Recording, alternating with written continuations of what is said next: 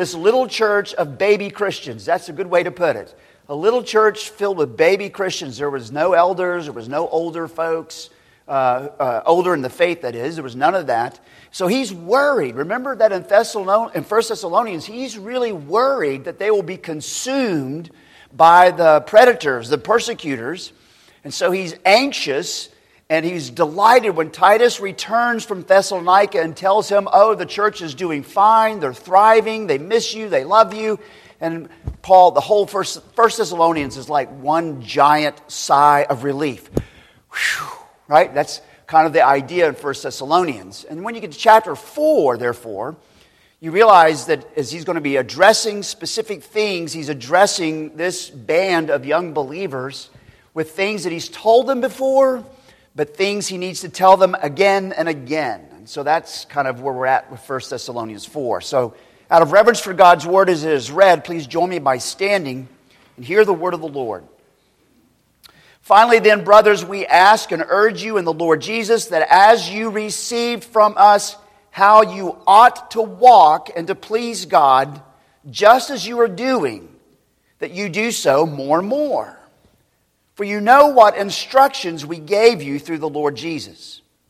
For this is the will of God, your sanctification.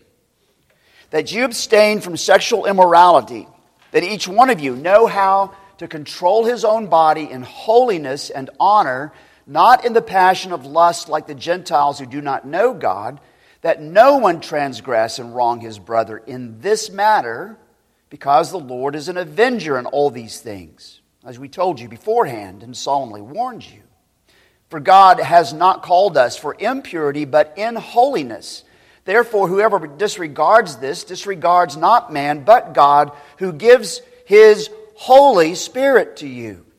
Now, concerning brotherly love, you have no need for anyone to write to you, for you yourselves have been taught by God to love one another. For that indeed is what you are doing to all the brothers throughout Macedonia. But we urge you, brothers, to do this more and more, and to aspire to live quietly, and to mind your own affairs, and to work with your hands as we instructed you, so that you may walk properly before outsiders and be dependent on no one. This is the word of the Lord. Thanks be to God. Let's pray. O Lord, your will for us is our sanctification. We do long, we long for growing in it and getting further along in it. And so may tonight be a helpful part of our sanctification. Amen. You may be seated. And so, the worship guide, on the back of the worship guide, you'll see the, the sermon outline, the, the outline there with the quote from John Calvin, which I'm going to read again here in just a minute. You may ask, why do we read it again and again and again? Because I think it's important just to hear it again and again and again, to remember what we're doing here. So, our evening series is drawing on John Calvin's important statement in the Institutes. Quote, Christ given to us by the kindness of God is apprehended and possessed by faith, by means of which we obtain in particular a twofold benefit, a duplex gratia, a, a double grace. First, being reconciled by the righteousness of Christ, God becomes, instead of a judge, an indulgent father. That was justification. We spent four weeks on that. And secondly, being sanctified by His Spirit, we aspire to integrity and purity of life. And so now we're moving to the second part of the double grace, the twofold benefit, sanctification. So last time, uh, three weeks ago, we examined what justification looks like. We went somewhere that probably was not on your radar, but I hope that you were benefited. I heard some very positive re- responses to that one. Starting tonight, we're moving now more fully into the other aspect of God's double grace, His twofold benefit, His duplex gratia. We're moving into sanctification. We'll spend actually three Sunday evenings on that. Um, we're going to talk tonight about what sanctification is, and then we'll talk about. Um, I remember. I've got it all written down somewhere. Let's see. Uh, the how of sanctification and the why of sanctification, or whatever. We got three things to say about sanctification, okay? And so those are coming starting tonight. And so tonight we're going to address what sanctification is. We're going to do so by looking at it in four ways or four aspects. We're going to talk about positional sanctification, progressive sanctification, personalized sanctification, and paraclete sanctification. Paraclete, parakletos, the word Jesus uses for the Holy Spirit, right? The helper, the counselor, the parakletos. Paraclete sanctification. So we begin then with positional sanctification. Positional sanctification is part of what God declares of us. It's not what He does in us, it's what He states about us. It's part of our standing and our status that He places upon us. It's a position of holiness. You heard it referenced when Neil was reading from Leviticus chapter 20 and verse 8. In fact, this statement is actually said in Leviticus 28, 21, 8, 21, 15, 21, 23, 22, 32. And here's what the Lord said Keep my statutes and do them. I am Yahweh who sanctifies you.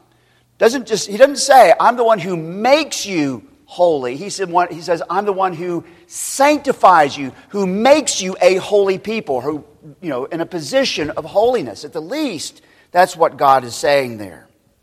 And so, positional sanctification, and I want you to listen closely here positional sanctification is akin to justification. Um, it's a declaration, it's a position, it's what God says about us because of Jesus, which may be one reason Rome got it wrong and still gets it wrong. Rome, if you read the, the latest Catholic catechism, they, they, they um, pulled together justification and sanctification all the way through the catechism and, and make the two almost identical all the way through. And it may be one reason why they got it wrong because, in a sense, positional sanctification is right along parallel with justification. There is a biblical way in which justification and positional sanctification are so close you could confuse them. They are an accomplished, they are accomplished by the act of God. Act, a declaration, right? When a king does an act, it's a declaration, it's a pronouncement. And so they are both accomplished by the act of God rather than a work of God, and are who we are as his people. Let me give you an example. So if you look back to the call to worship from 1 Corinthians chapter 1 verses 2 and 3, I want you to look at it. And I'm going to read it in just a second, but before I read it, I want you to remember the Corinthian Christians. They were a load of trouble. The first chapter, they are bickering and they are splintering along party lines. They are dividing. Jesus, uh, Paul will address that immediately when he gets to verse 10 of chapter 1. They're dividing over party lines. They're pulling the church apart, wrecking the church. They're following this personality or that personality, and Paul has some strong things to say about it. And then by the time you get to chapter 4, you realize they think they're pretty progressive because they're tolerating sexual immorality in their church. Right? And then it gets worse. They're taking one another to court and suing the socks off of each other. And it gets worse. They have marital problems. That's chapter 7. And they don't know what to do about marriage and how to do it right. And then you get to chapter 8, 9, and 10. And they're all about their own um, sense of privilege and they don't care that other Christians are actually wounded by the things they do. That's chapter 8, 9, and 10. They're having problems at communion, so that communion is not really communion, Paul says. I mean, are you, are you picking up what I'm putting down? They're a heap of trouble. And that's just by the time you get to chapter 11, you're already exhausted with them. Right? And then you get to chapter 12, 13, and 14, and they're arguing over who's got the greatest gifts. Right? and, and so that's causing its own trouble and they, their worship service is a train wreck because everybody wants to talk and everybody wants to speak in tongues and everybody wants to do everything all at once. Everybody, everybody, everybody. Right? It's a problem. And then you get to chapter 15, and some in that church are denying the resurrection.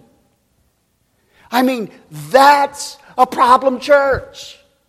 And so, with that in mind, listen to what Paul says about them in 1 Corinthians 1, verse 2 and 3 to the church of God that is in Corinth, to those sanctified, those who are holy in Christ Jesus, called to be saints, called to be holy ones. That's what saints mean. Called to be saints together with all those who in every place call upon the name of our Lord Jesus Christ, both their Lord and ours. Grace to you and peace from God our Father and the Lord Jesus Christ. Now, are they actively a holy people? Do they act like they're holy? No. They have a lot of problems. What in the world is Paul talking about? That they're sanctified in Christ Jesus. He's talking about their position. Because of Jesus, they are really set apart for God. No matter how they're acting, they are God's holy people. It's a positional sanctification. I don't know about you, but that's pretty exciting when you think about it.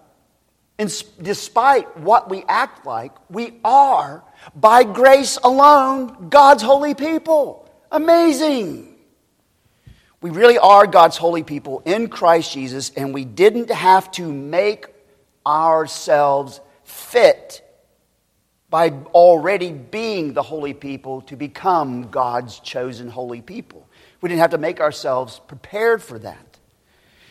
So there's positional holiness or positional sanctification. We just need to know that it's there. And when you're reading in the New Testament, you have to ask yourself when you come across the holy language and sanctified language and saint language, what is Paul referring to? Is he referring to um, positional sanctification or another aspect of sanctification? You have to ask that question. It will keep you out of a quagmire. Okay? So, my friends, what God declares of us, my holy people, what God declares of us, my holy people, He makes true in us. Let me say it again. What God declares of us, He makes true in us. And so that brings us then from positional sanctification to progressive sanctification. Progressive sanctification.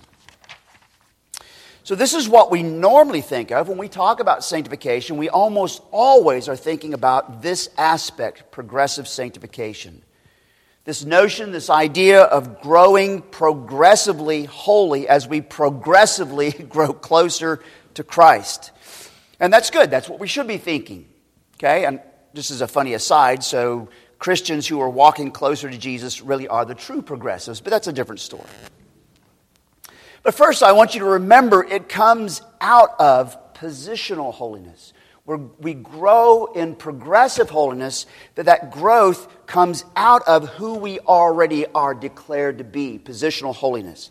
That again is, notice Leviticus 20, verse 8, what Neil was reading earlier. Keep my statutes and do them, so go be holy. I am Yahweh who sanctifies you. I've set you apart.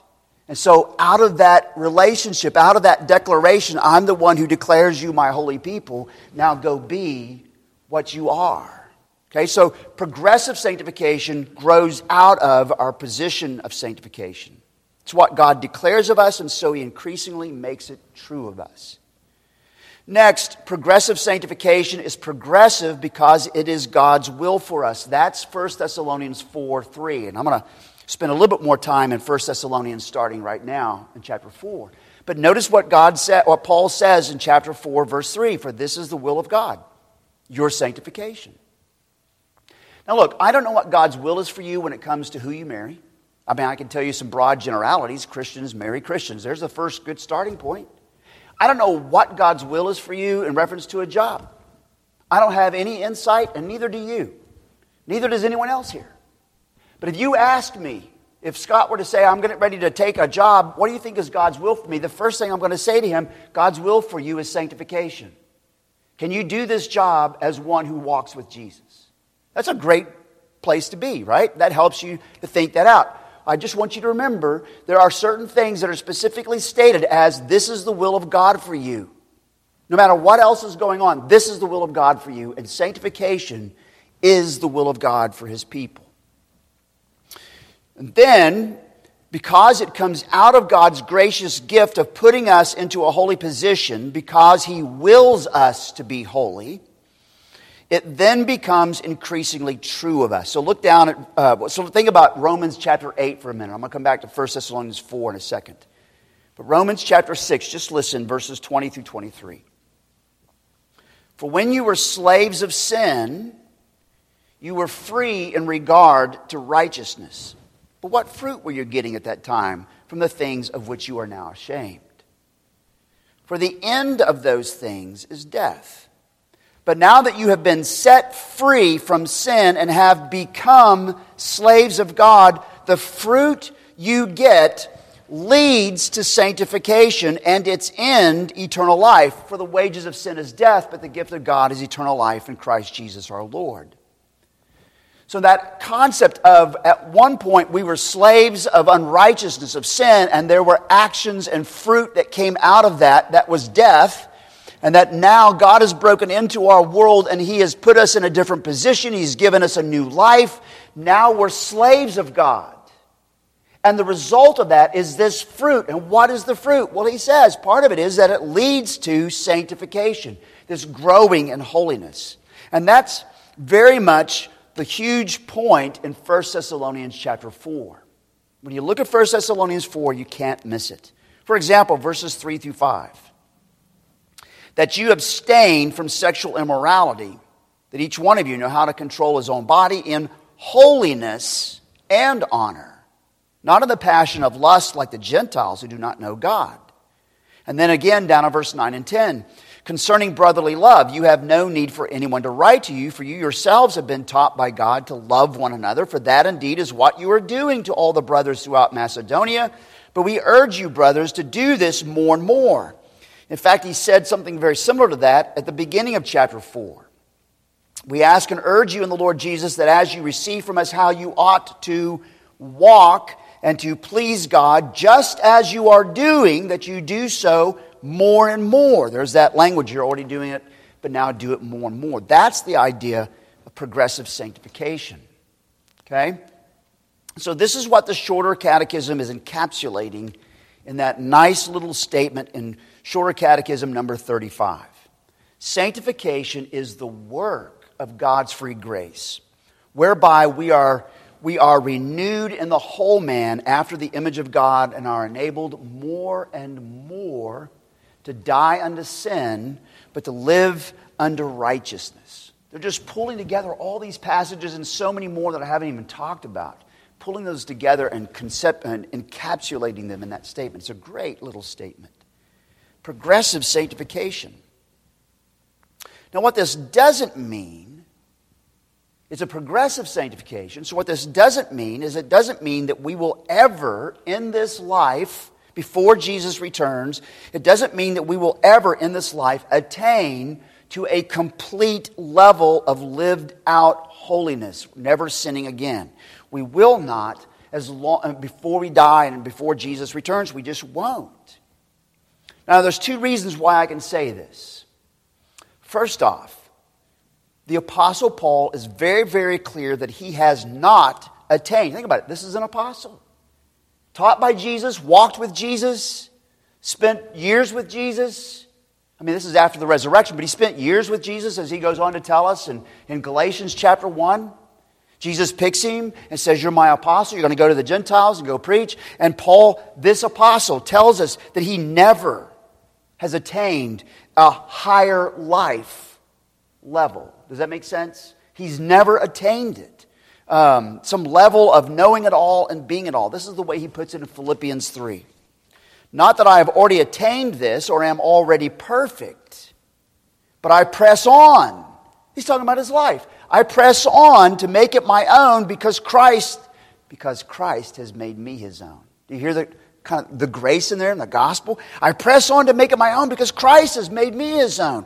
Brothers, I do not consider that I have made it I have made it my own, but one thing I do, forgetting what lies behind and straining forward. Now he's using race language, right? Running a race. Straining forward to what lies ahead, I press on toward the goal for the prize of the upward call of God in Christ Jesus.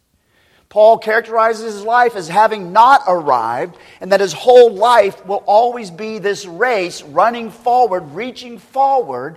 That's the idea of progressive sanctification. He has not arrived. And if that's true for the apostle, this, this hand picked spokesperson for, uh, for Christ, then surely it's true of us. And that is exactly what is evidenced throughout all the New Testament. Just think about this for a moment. Every New Testament letter addresses our need to live better than we do. Did you hear me? Every New Testament letter. Don't you think if we could reach holiness in this life, there might be at least one letter saying, Ooh, high fives, y'all done good. But there's not one letter, not one place in any letter saying you have reached the goal. And so, but it's constantly, here's what you're doing, you know, here's how you could do this better, here's the, the aim you want to keep reaching for. All the New Testament. That should have taken care of all those debates back in the 1700s with the Wesleys. Anyways, so they should have taken care of all of those. Here's all the New Testament telling us that we need to live better than we do and the reasons why. And so I want you to open the Westminster Confession of Faith. I would like you to look on, if you got your uh, hymn book, the Trinity hymn book, go to page 856.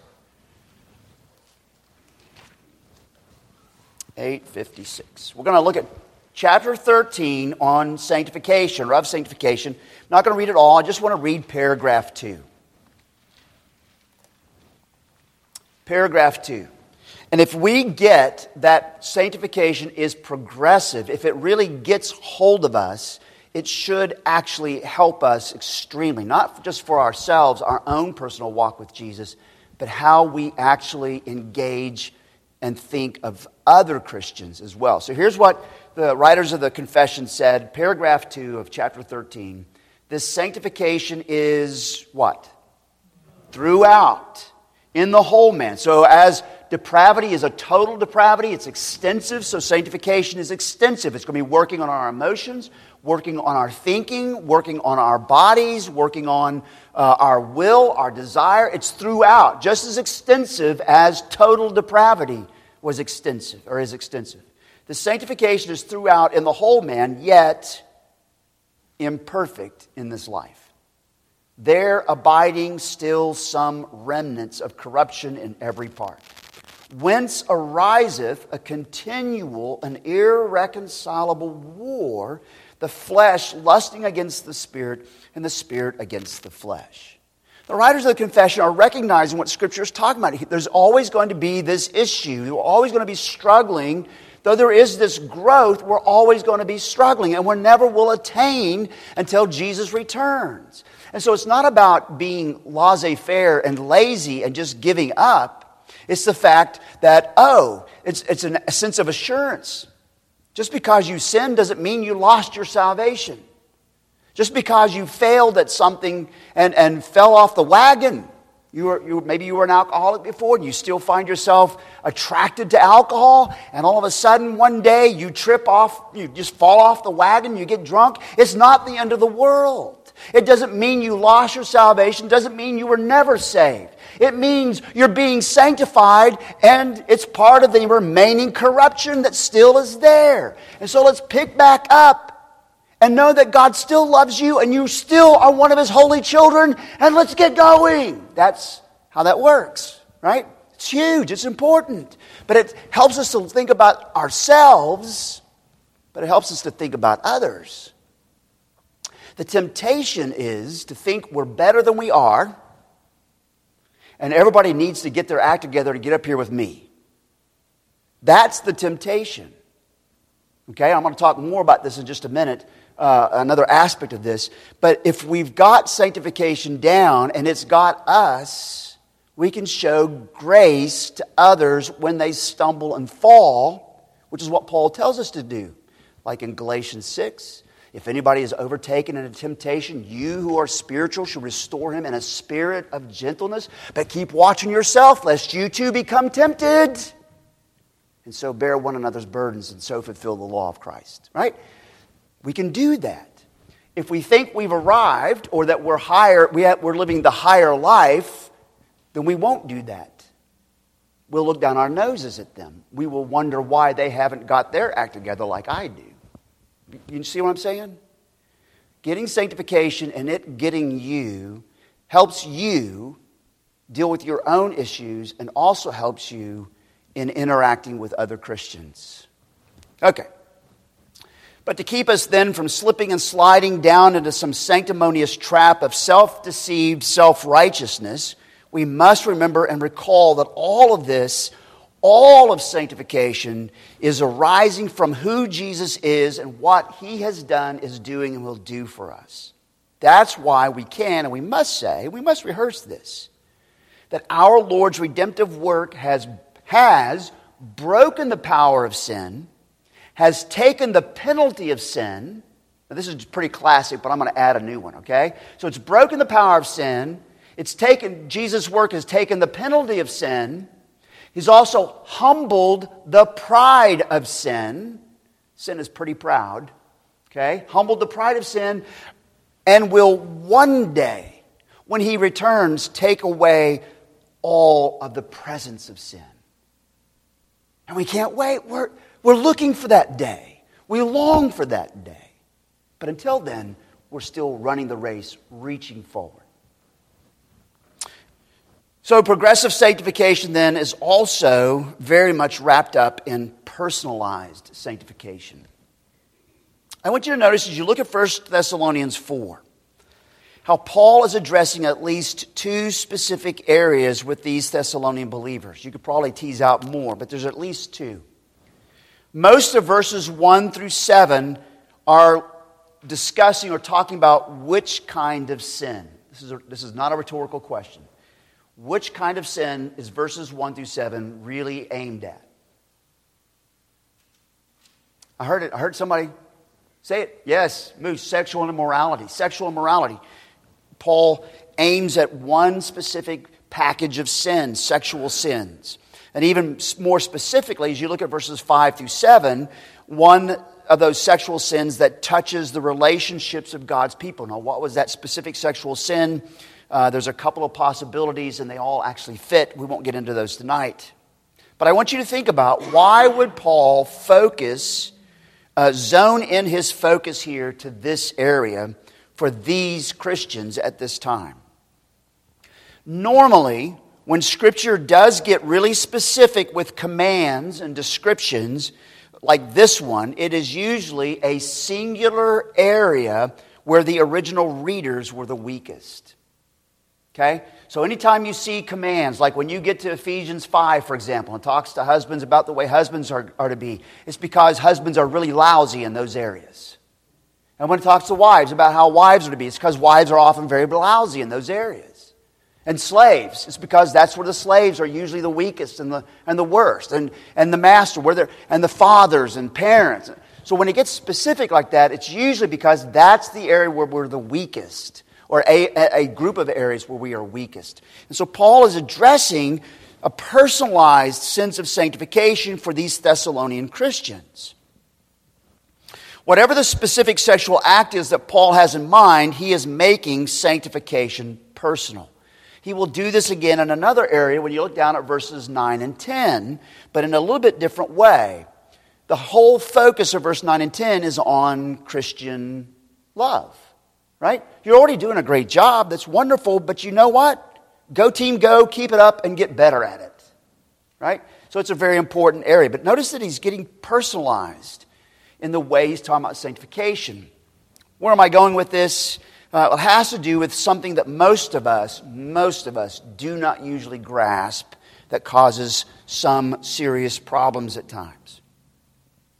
My friends, to say it simply, sanctification looks different for each of us because each of us begin at a different place. Sanctification looks different for each of us because we all begin at a different place. Because each one of us has different temperaments, diverse levels of self control, dissimilar weaknesses, um, as, and distinctive family backgrounds. We all start the trek of sanctification from unique places. Okay? We've got to learn to get this.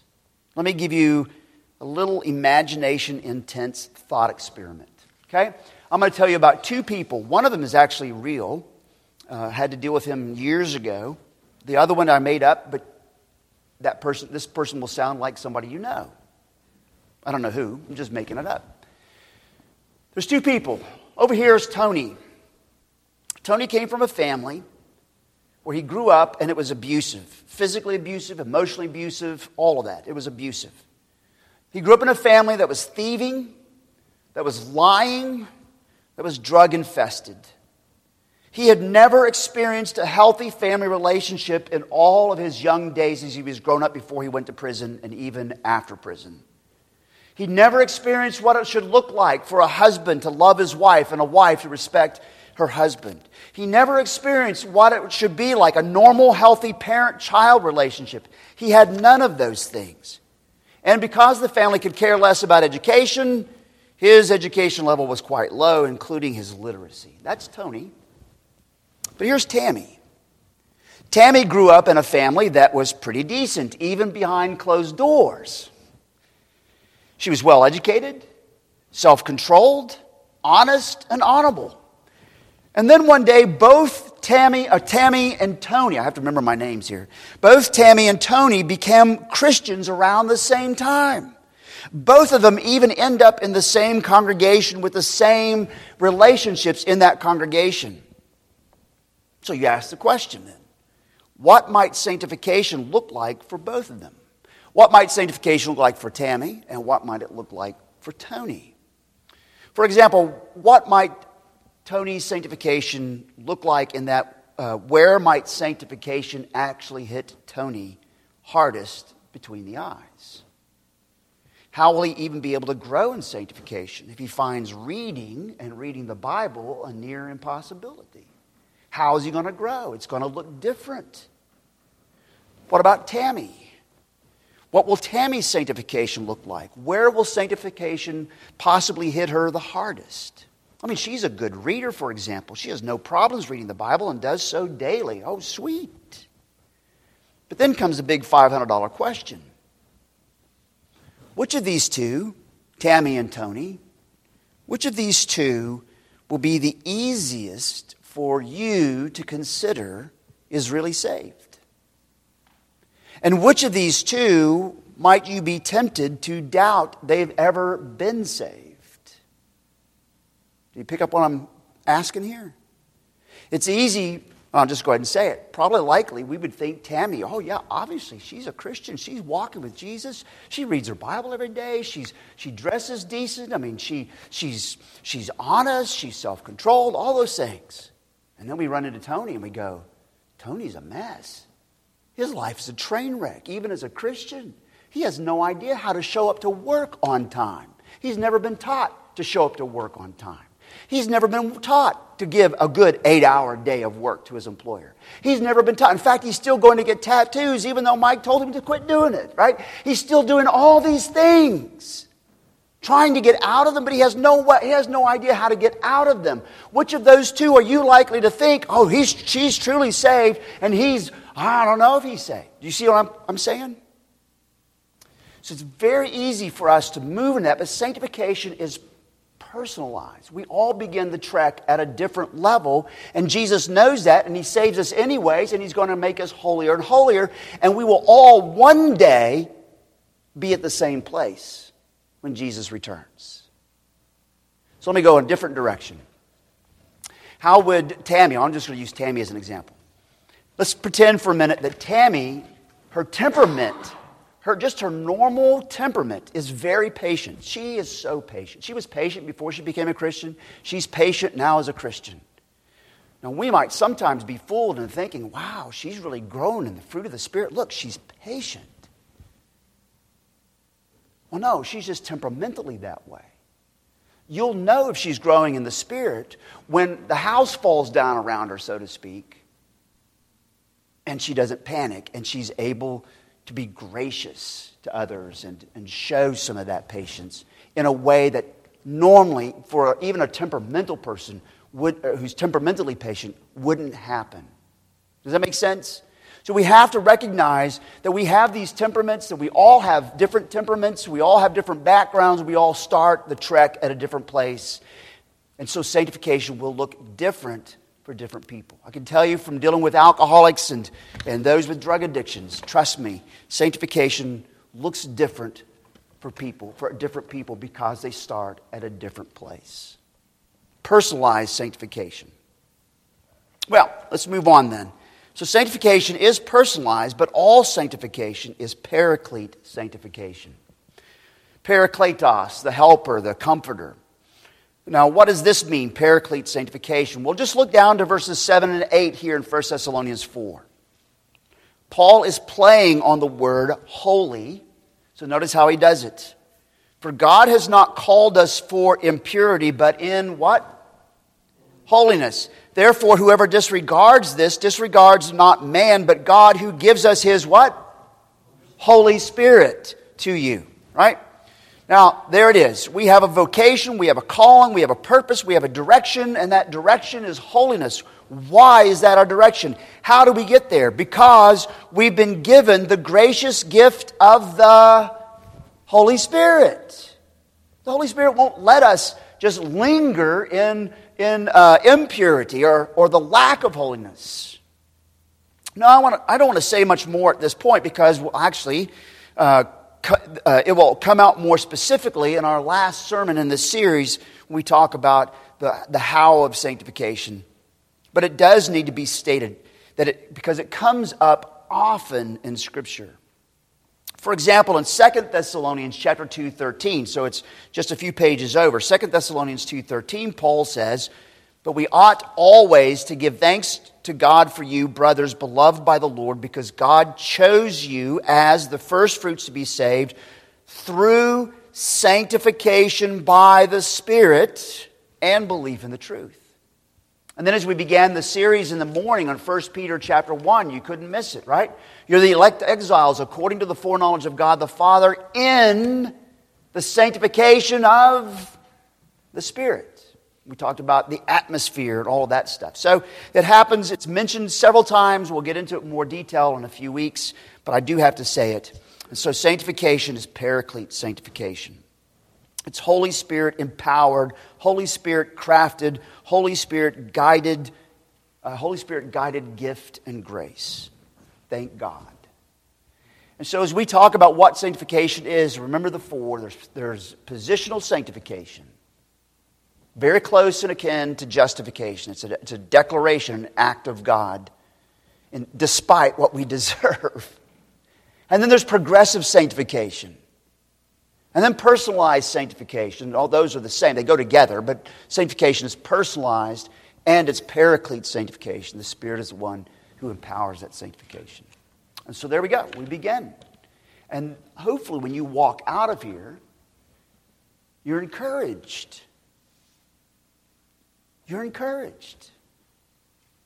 You're not left alone. You're not left as orphans. You are growing in holiness and sanctification. Because you have the Holy Spirit, you can't help but move in that direction. And so be gracious to yourself when you fall. Do repent. Do turn around. But be gracious.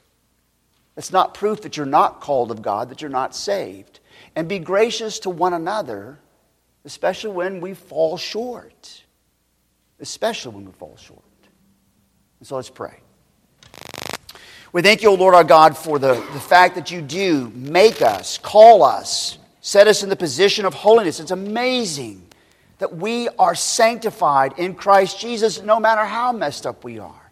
Because of your grace, because of Christ's own holiness that has been imputed to us. That's amazing. And we're grateful, Lord God, that this growing in holiness, this sanctification is progressive and that you've given us the Holy Spirit so that we will move in that direction. And you know where we have begun. And you're moving us along based, uh, uh, thinking through and working through where we've come from. Lord, we are grateful for this. We do, as we began this sermon, we do want to be a holier people.